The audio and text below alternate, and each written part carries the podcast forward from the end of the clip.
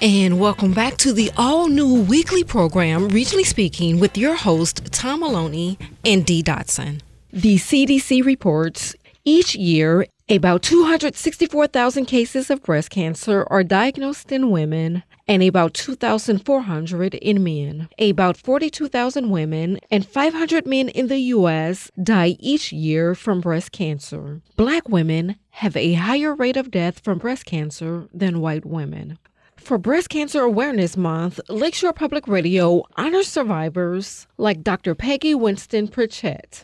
Dr. Peggy is a three-time breast cancer survivor and is the founder of the nonprofit foundation that bears her name. Dr. Peggy, thank you for joining us on Regionally Speaking. You're welcome. It's a pleasure to be on your show. Let's start at the beginning for you. When were you diagnosed with breast cancer?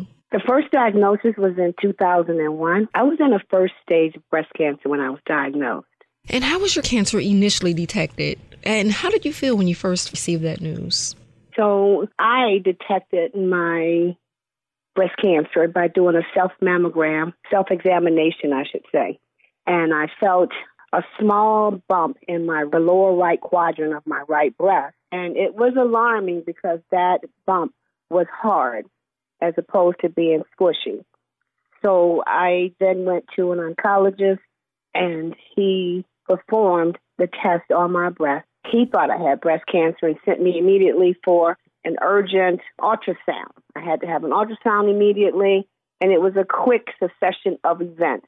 The ultrasound, then the surgeon, then I was in the hospital. Next thing you know, I was having breast cancer surgery, after which I received 26 radiation treatments as well as 4 treatments of chemotherapy.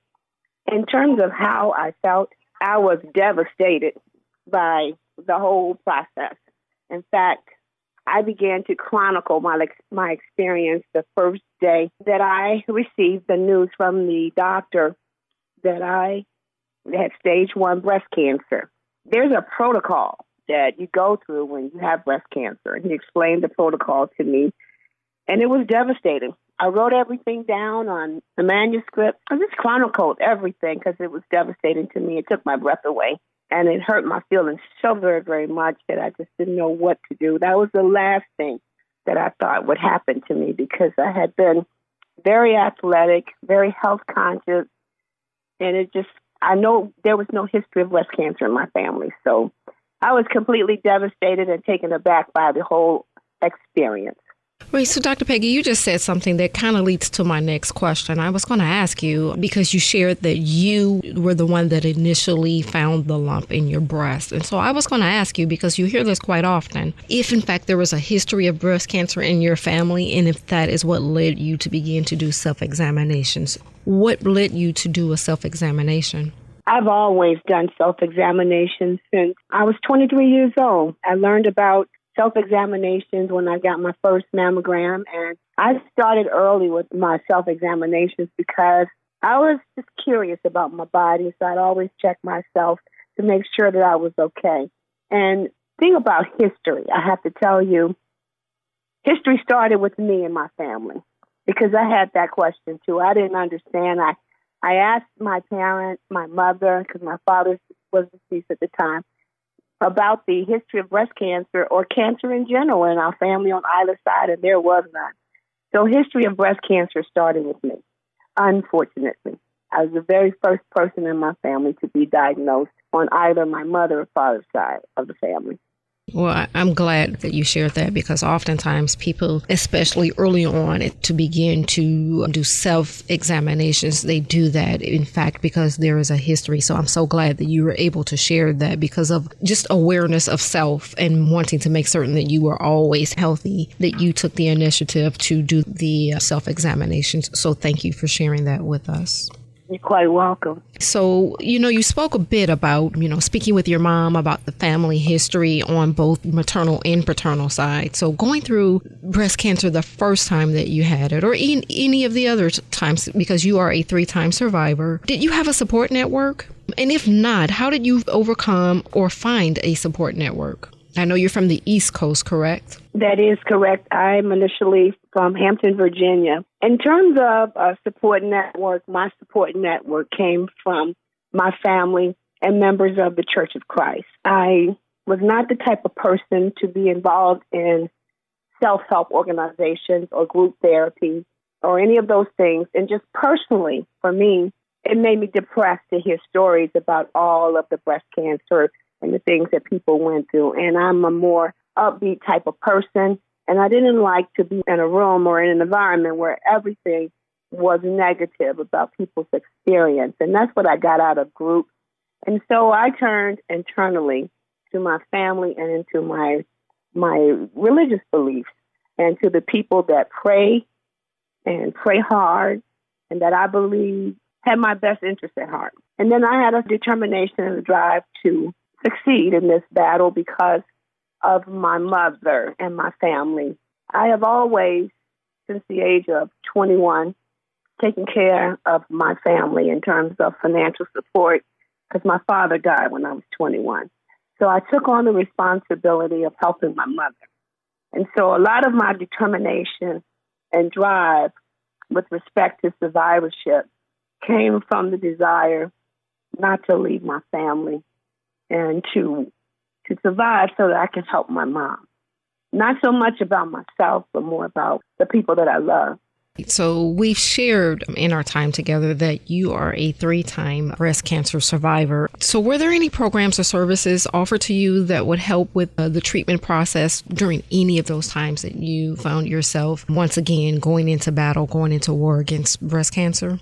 Unfortunately, there is not, in my case, there was not any organizations or any individuals that reached out to me and said, hey, Peggy, we know what you're going through. Come and be a part of this. There was no organized way of people reaching out to breast cancer survivors. And that is part of the reason why I started my foundation, is because it's so important that people understand how terrible this disease really is. It's important that nobody reached out to us. You know, it's important. That's an opportunity right there, Dee, that they can't, that needs to be fixed. No one outside of my family and the doctors that were treating me really knew. So when you have these organizations, you get pamphlets from different doctors about places you can call. But in general, there was no one calling me to help me. So it was a lonesome battle, if you will, except that I had my strength in God and in my support by my family and friends and members of the church. As I listen to you share your journey, and you share that as you were going along this journey, that the only ones that were privy to the information that you were fighting breast cancer were your medical professionals team and your family members and church members. So why was that? Was it because you did not want anyone to, in some ways, take pity? You know, why? What made you want to just kind of hold that close to you? Well, I will say certainly there is a stigma attached to people who are diagnosed with breast cancer, in my opinion. And certainly I did not want people to have pity on me. I am not the person to burden people with my problems, and I'm not a person that needs to be pampered, and I don't have self-pity, and I don't want people to have pity on me because I have an inner strength that drives me to rise above anything that happens to me, even if it's so devastating that I never knew it was going to happen. For some reason, I just don't want people to see me as weak because I have breast cancer or because I was diagnosed with breast cancer. Back in 2001, we did not have the social media presence and availability that we have today. So it wasn't so easy for people to know who was being diagnosed in an orderly manner, where the organizations could reach out to you through some kind of website or anything like that, where they could find out who was being diagnosed. There was no database generated that showed when people were being diagnosed with cancer, like you might have reporting of death. There's nothing like that back then, and that I know of right now, that notifies any organizations, even the American Cancer Society This would be Coleman Foundation or any other foundation that someone is being diagnosed with breast cancer. That is where we need to close the loop.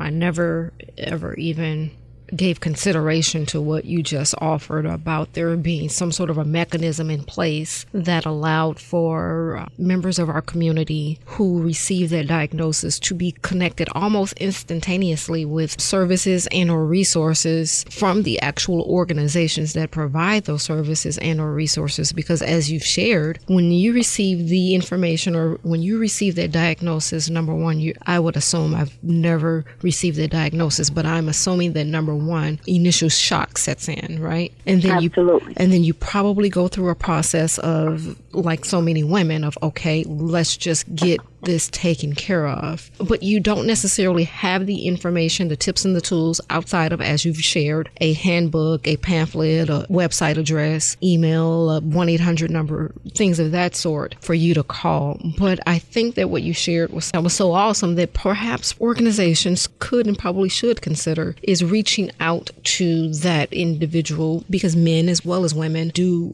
receive that diagnosis of breast cancer. I think that that is important that you shared that. I never gave thought to that because, you know, once again, as I shared, you're in shock. And so you're not thinking, okay, and now let me call whatever the organization is, organization XYZ for breast cancer. It would probably help the journey having a professional to reach out and connect you. Yes, I think in retrospect, I may have been more receptive to group therapy and that type of thing had someone cared enough to call me or to reach out to me and see if they could talk to me, give me the opportunity to say yes or no.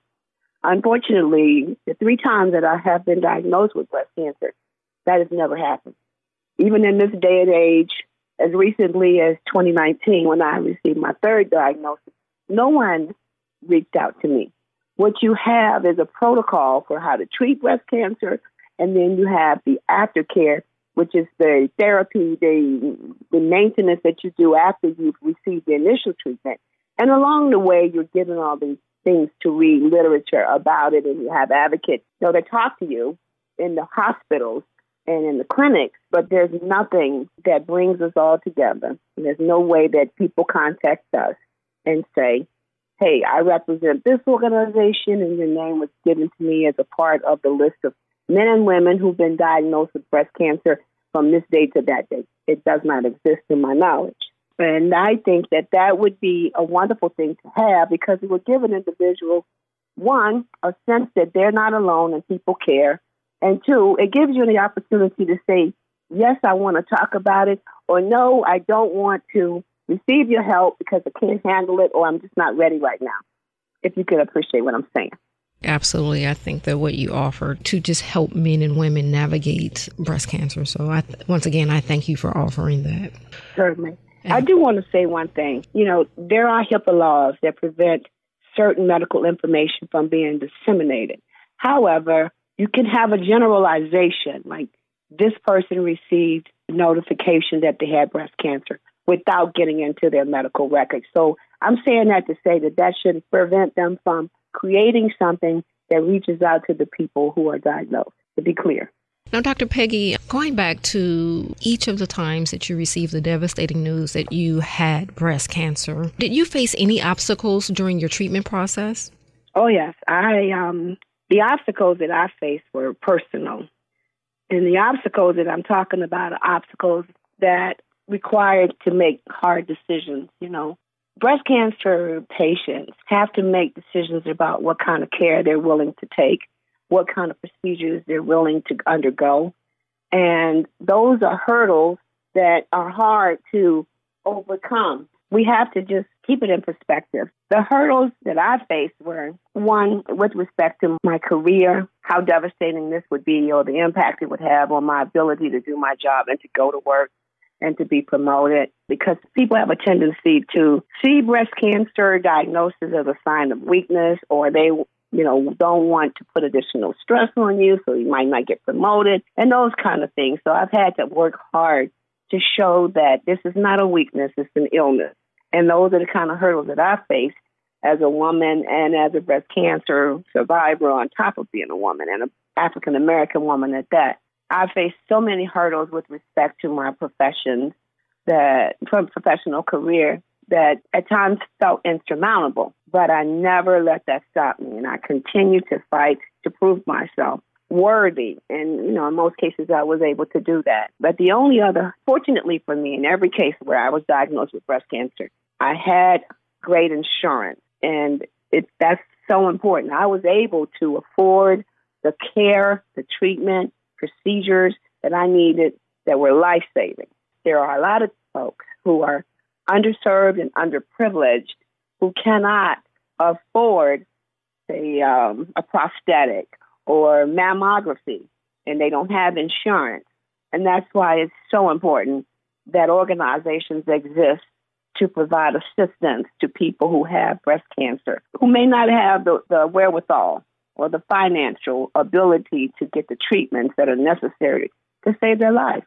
Now, Dr. Peggy, you recently published the book, My Breast Cancer Story, which you shared earlier that when you were first diagnosed with breast cancer, you began to chronicle your journey. Written in the midst of your treatment, you take the reader, as I've shared, along for your journey. And let me say this, when you are vulnerable, you empower people to take charge of their health. So please take a moment to tell us about your book and what inspired your vulnerability to even write the book as you were undergoing treatment. I was inspired to write my story because I couldn't believe it was happening to me, for one. But I appreciated the fact that it happened to me, not my mother or my sister, who had 6 kids that she was raising at the time. And so rather than be angry and frustrated about the process, I cried a lot, I prayed a lot, and I wrote down every feeling and emotion that I had. And I tried to write the book based on everything that happened to me and the reactions of folks who were around me at the time and how this has impacted my whole life. And there is some vulnerable things that I say in my book. I open up about my experience because it's real life, and I'm not ashamed of the experience that I had. I want to be able to touch somebody and inspire somebody to let them know, here's what you might go through, but this is how you can overcome, and if I can do it, you can do it. And that's kind of the reason I wrote the book. And secondly, it's because I wanted a legacy. I wanted to have a legacy. When I was diagnosed the second time with breast cancer, that's when I pulled out 100 pages of printed manuscript where, for whatever reason, I had typed it on the laptop, but I printed the pages, and I kept those pages with me for 17 years, to be honest with you. And at the point where I had breast cancer the second time, I decided at that point, here's where I got to go. I got to write my book. I got to get my doctorate. I have to fulfill my short and long-term goals right now because obviously this disease is trying to take my life. And so that gave me the fortitude, if you will, to take my book, the papers, and to send it off to a publishing company because it wasn't enough for me to say this is good work. I wanted a professional to take a look at my book and let me know whether or not they felt it was publishable. And Durant's Publishing did just that. So they read my story and immediately got back to me and said they would be willing to publish my book. And that solidified my belief that the words in that book had meaning. And that's how that came about. And that's how I became a doctor, too. And in the midst of the second breast cancer ordeal, I didn't have to write the book. I had to study for the doctorate. So each time that I have had a diagnosis, I have been working on self, either writing a book or working on getting an advanced degree or trying to do something positive to keep my mind off my circumstances.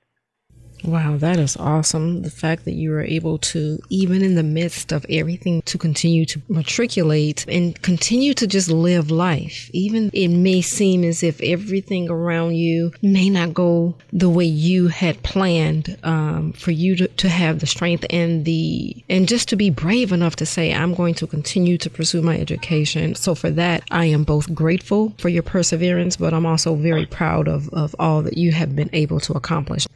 I have to tell you, you know, even having gone through this 3 times, it still hurts. The pain never goes away because you live with this every day. So you have to please excuse me for being a little bit emotional here and there. It's hard. Never apologize for sharing your story, because the words that you're sharing now, even when you are going through it, you never know how what you are sharing will help give someone who is listening to you that extra whatever it is, that extra tap, that extra push, or even that extra chin check to keep going. So never apologize for being your true, real, raw, authentic self. I thank you for being able to allow me to be the mechanism in which you are sharing your story with our listening audience. You're welcome, and I thank you for allowing me to share, because I just want to let people know that you have to love yourself. You have to believe in yourself, and you have to believe that you can overcome this disease no matter how bad it is. You have to fight. You have to want to survive it in order to survive. It's not enough to just take the medicine and take the diagnosis and just lay down and die. That's not what we do.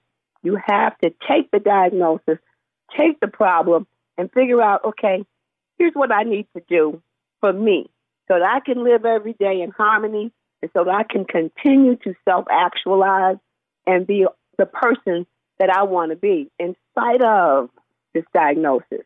And that's what I want people to get from me is, in spite of the diagnosis, your life matters. Your dreams matter. You make a difference, and you have to fight for those who come behind you and stand on our shoulders. That's what it's about.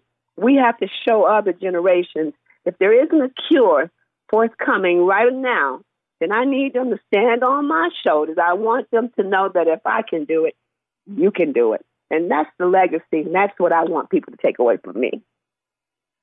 Okay, so Dr. Peggy, on to some upbeat, great news, because you did share earlier, as I said, that you respond more favorably to an upbeat environment. And to that point, you are hosting a big event in recognition of Breast Cancer Awareness Month. So please take a moment to tell us, number one, about your foundation, but number two, tell us about the big event that you have planned. I decided when I was diagnosed the third time with breast cancer, and mind you, the first time I had breast cancer, it was diagnosed in my right quadrant, the lower right quadrant of my right breast. The second time I was diagnosed, the cancer was in my chest wall of the right breast. This last time that I was diagnosed, the breast cancer had metastasized, and it is currently today in my right lung. So as I received treatment in 2020, I received stem cell transplant. I was able to receive that, and it did not put my cancer in remission. However, it took the levels of cancer, both the breast cancer and, at that time, I was diagnosed with multiple myeloma, which is a blood cancer. So the transplant was supposed to, they thought and hoped, that it would, through that big mega dose of chemotherapy, that it would kill the cancers in my body, including the breast cancer that was in my right lung, and push down or get rid of, put in remission, the multiple myeloma. And it did neither. What it did do, however, is it destroyed a lot of the multiple myeloma and brought the levels down to a manageable number.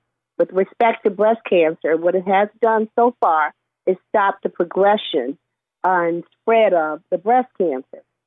So knowing all these things and knowing all the uncertainties about my life, I decided when I came into some money that I was going to do something that would leave a legacy for my family and friends. I don't have any children. So what I thought was, and I don't have anybody to start a foundation in my name. So I started my own foundation with my own money. My foundation's name is Dr. Peggy Winston-Pritchett Breast Cancer Foundation Incorporated. It was incorporated in the state of Indiana on May 1st of 2022. And we're doing business as Dr. Peggy's Karaoke for the Cure, which brings about the fun.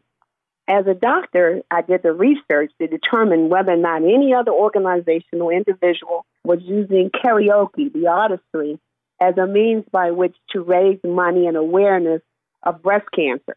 Use that artistry to fight the battle, to help find a cure, you know, furthering the research that's already been done. And there were none. There were no other organizations or individuals who were using karaoke as a means by which to raise money in this fight.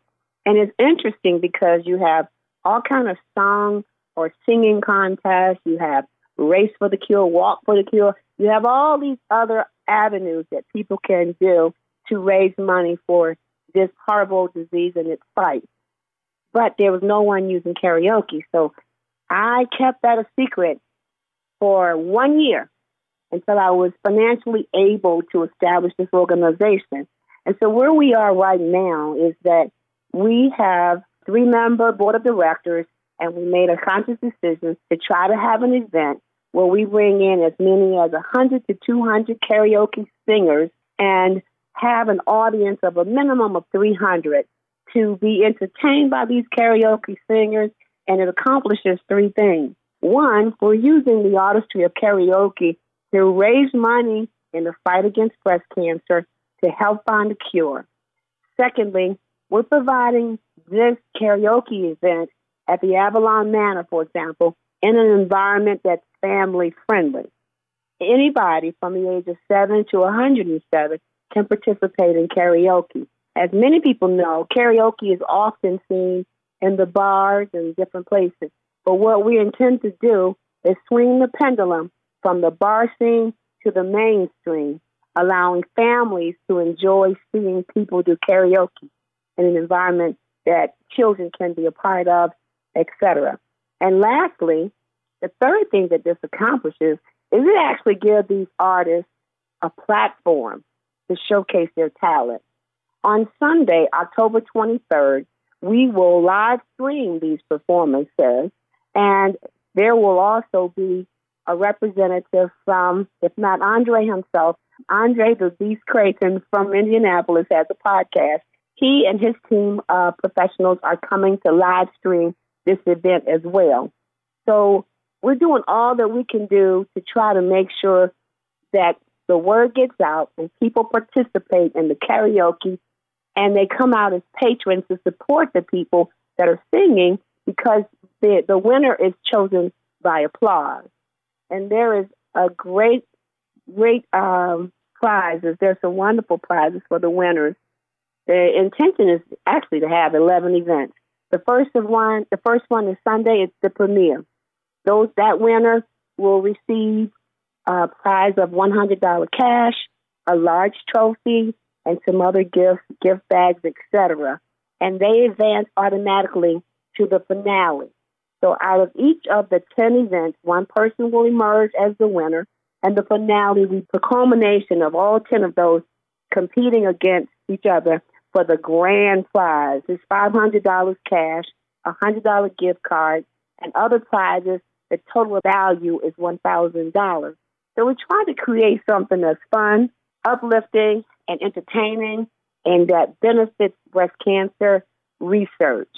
And that's the whole idea. And then this way, I leave a legacy with my book and with my dedication to helping others survive by raising money to help find a cure. And I'm happy with that. So, Dr. Peggy, I just have a question. Why karaoke? Dee, I'm going to be honest with you. Karaoke was born out of the idea that not everyone, including myself, can race, can walk, or can be exposed to the sun for long periods of time, because I and other people have received so much chemotherapy that is detrimental to us to do so. So with karaoke in mind, I know that most of us can sit down, we can laugh, and we can applaud. And this way, we're not doing anything detrimental to ourselves, just to show our support for raising money. Karaoke usually involves singing and singing the lyrics of some of the more popular songs that we know and we love and are just embedded in our culture. So quick question just for me. Well, I'm asking for a friend. Do you have to know how to sing really well? Absolutely not. And the more that don't know how to sing, the better it is, because this is not a singing competition. So I can get up there and kind of me, me, me, me, me. Absolutely. And as long as I get the crowd going. Absolutely. And guess what? You might win. You can get up there and just have fun, and the crowd get involved with you and clap, and you can win. You know, because it's not a prerequisite. You do not have to know how to sing in order to participate in karaoke. As a matter of fact, karaoke should not be rehearsed, and necessarily people should not know their song, the songs. They shouldn't tell you the songs in advance that they're going to sing, because this is not, and I emphasize that, it's not a singing competition. It's entertainment. So the event is just a few days away. So if anyone is interested, are there still opportunities to buy tickets? Absolutely. I ask these people to please, performers and patrons, go to Dr. Peggy's Karaoke for the Cure.org and sign up to either perform or to watch performers. And you may also, if you're not willing or don't able to come out, you can donate to this organization. The money will go automatically to the foundation. The foundation is partnered with a local organization to give 15% of its net profit to an organization dedicated to breast cancer research and to helping cancer patients afford the necessary procedures and products that they need to survive. So I'm excited about that. Great. And I think that's a great note for us to end right there, Dr. Peggy. The importance of it's all about having fun, bringing smiles to people at a time in which they have received some of the most devastating news of their lives. It's an opportunity, and it's a time to just relax and have fun. And don't take yourself too seriously, right? That's right. Correct. And we need that. We need a reason to smile and be happy. And we need the camaraderie. And we need our families to have a reason to smile and to see us smile as well, because they are very, very involved and touched by the experience. So I'm happy to bring this to the forefront. Dr. Peggy Winston-Pritchett is a 3-time breast cancer survivor and is the founder of the nonprofit foundation that bears her name. Dr. Peggy, thank you so much for joining us on Regionally Speaking. You're welcome. It has been a pleasure speaking with you. I really appreciate the opportunity you've given me, Dee. While the United States may hold the top spots in many competitive categories across the world, unfortunately, saving for retirement is not one of them. The Natixis Investment Manager's 2021 Global Retirement Index ranked the U.S. 17th globally. Furthermore, the Mercer CFA Institute Global Pension Index gave the U.S. a C-plus grade when comparing its retirement system to other nations. These mediocre results may come as a surprise to many Americans, but what could be even more eye-opening is the grade of their personal retirement plan. In honor of National Retirement Security Week, we recently spoke with Northwest Indiana financial advisor Greg Hammer, who provides a retirement plan report card that Hoosiers can use to review and grade their own plan. He also provides insights on strategies to help boost your retirement plan grade. Greg, thank you for joining us on Regionally Speaking. Thanks for having me, Dee. So, Greg, what can you tell us about these two indexes, and why did the U.S. globally rank number 17 on one list and received a C-plus on the other in terms of retirement? Sure, yeah. So the Natixis Investment Manager's Global Retirement is a multifaceted index that examines and compares different retirement practices to help residents prepare for and live through retirement. So it includes like the International Monetary Fund, the Organization for Economic Cooperation and Development, the BRIC countries, which are like Brazil, Russia, India, and China. And then the Mercer CFA Institute Global Pension Index is just, again, another multifaceted global index that looks at retirement practices, and both indices take into consideration a couple of things: the adequacy of the nation's retirement system design, like the government support, home ownership, assets, things of that nature; the sustainability of the retirement programs or plans, like the pensions, the economic growth, total assets, government debt, those types of things; and then finally, the integrity or regulation of the retirement system that's in place, the protection, the operating costs, so forth. Why does the U.S. fall behind? Well, they fall behind because, the U.S., the retirement system doesn't give everyone an opportunity to develop a financially secure retirement. Compared to other nations, the U.S. has substantially less opportunities for Americans to participate in, workplace savings plans. So basically what that means is U.S. citizens must prepare a lot on their own to be able to retire one day. So, Greg, as we said earlier, the U.S. ranked 17 on one list and received a C+ on the other list. Which country came out on top? Well, if you like snow, Iceland came out on top on both lists, and primarily because they provide very generous retirement benefits to a large share of its population, and also has a very low level of old age poverty and has a higher relative degree of retirement income equality. So, Greg, you state that there are 8 essential items that you think are crucial for someone planning for retirement. Let's talk about those 8 right now. Listeners can count how many items on the list they already have checked off or completed to see if they get an A, B, or C grade for their own personal retirement readiness. So here we go. Number 1 on your list is to build a budget. Why is this first?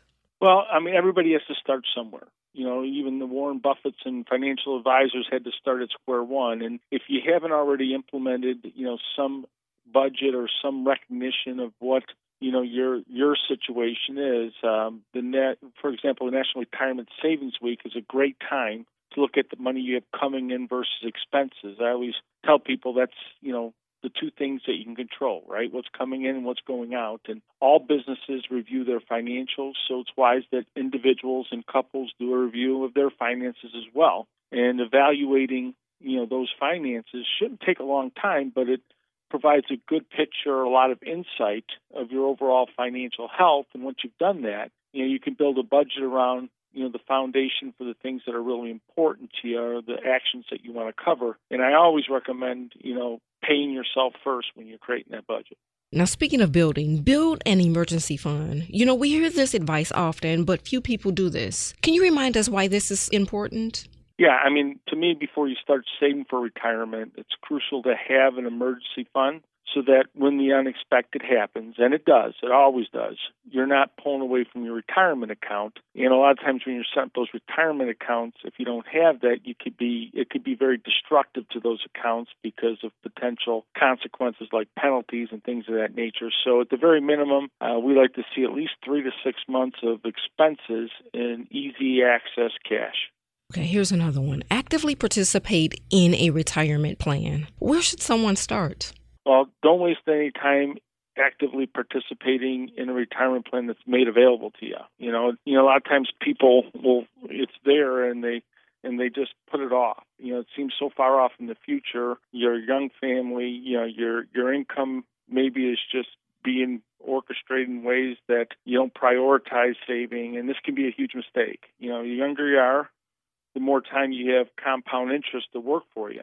So if it's available through your employer, contribute to the things like the 401ks, 457s, 403bs, at the very least, the amount that they're matching in contribution, and then review options for like your health savings accounts. And outside of those plans, I love the Roth IRA opportunity. If you're eligible to contribute to it, creates a lot of flexibility in terms of access prior to 59.5, has other qualifying events. And then, if you are a business owner, there's other products could be made available to you, like a self-employment plan, like a SEP, things of that nature. Now I have another one. Eliminate bad debt. How can someone do that? Well, we can keep this very simple, right? Eliminate bad debt if you have any. It could be crippling, Credit cards, paying the minimums, you'll pay that debt over several times. So that money will not grow, and you'd rather have your money grow for you or your future rather than somebody else's. So understanding kind of, just different ways to structure that payoff and how to prioritize them could end up putting a lot more money in your working future than somebody else's. So how much should someone save? And this is always the tough question.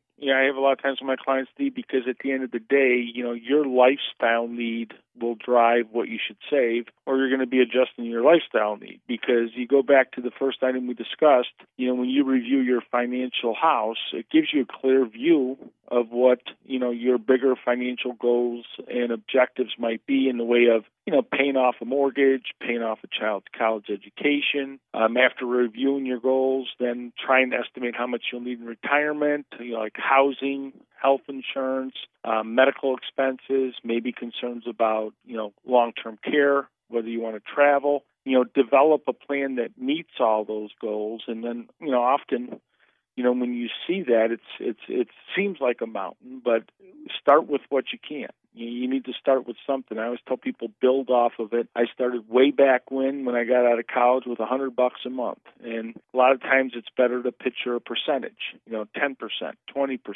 of your paycheck, because when you get a raise, you're automatically going to save more. If you're closer to retirement or if you're older, then you got to understand what that impact is. Since, at the time, that same $100 might be $300 or $400 that you need to contribute, or if you want to do certain things in retirement, it might require dollars above that. So it's really got to be focused on, what you determine your lifestyle desires are, and then understand the math. Is it something that's possible? Okay, so next on the list is to develop an estate plan. Why is this important? Well, I think the simple part of it is, most people think of an estate plan as something that's just this huge, value house with multitudes of investments and assets. The reality of it is, we don't know what the future will bring. And part of your retirement plan should include, updated just beneficiary designations on your retirement accounts.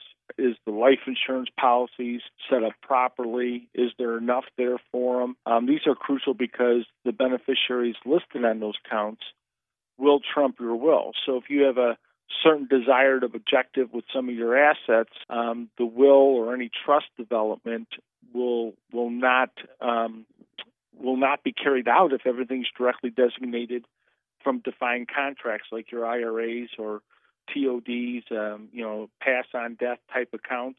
Those will supersede any estate planning. So just, I guess the overall message is just understand how the whole picture fits together and ensure that your wishes are actually carried out, and that your loved ones aren't going to have to make difficult decisions on your behalf. And finally, Greg, withdraw funds and minimize taxes in retirement. Are there any hefty taxes in retirement? It's always a comment I make people. We were taught for years, at least my parents' generation, save until retirement when taxes are lower. Well, taxes are only going to be lower if you don't have any money, because the tax brackets don't change. There's not two different tax brackets. However, that being said, learning how to mitigate taxes is crucial. A lot of people don't realize that the Tax Cut and Jobs Act, our current tax code, sunsets after 2025. So we return back to the old code unless the government steps in. So understanding the opportunities in there create a lot of planning opportunities to minimize taxes, and developing a plan that can be a lot more efficient by taking advantage of the current tax laws. And those are some of the things that I would advocate heavily on if you don't understand the tax code. And listen, there's nothing intuitive at all about the IRS tax code that you have people understand, where those planning opportunities are, because they're the best I've seen in my career, and I've been in this industry for 30 years. Okay, Greg, so we're at the end of the test. And so for our listeners, if you have 6 or 7 of these items checked off, you get an A grade. If you have 4 or 5 of these items checked off, you get a B. And if you have 1 to 3 of these items checked off, you get a C grade. This is good news, and just like school, you can improve your grade by doing some of the homework and working towards checking off the unchecked boxes. So, Greg, as always, thank you once again for joining us on Regionally Speaking. Thanks for having me, Dee. Greg Hammer is the president and CEO of Hammer Financial Group, Inc., located in Northwest Indiana.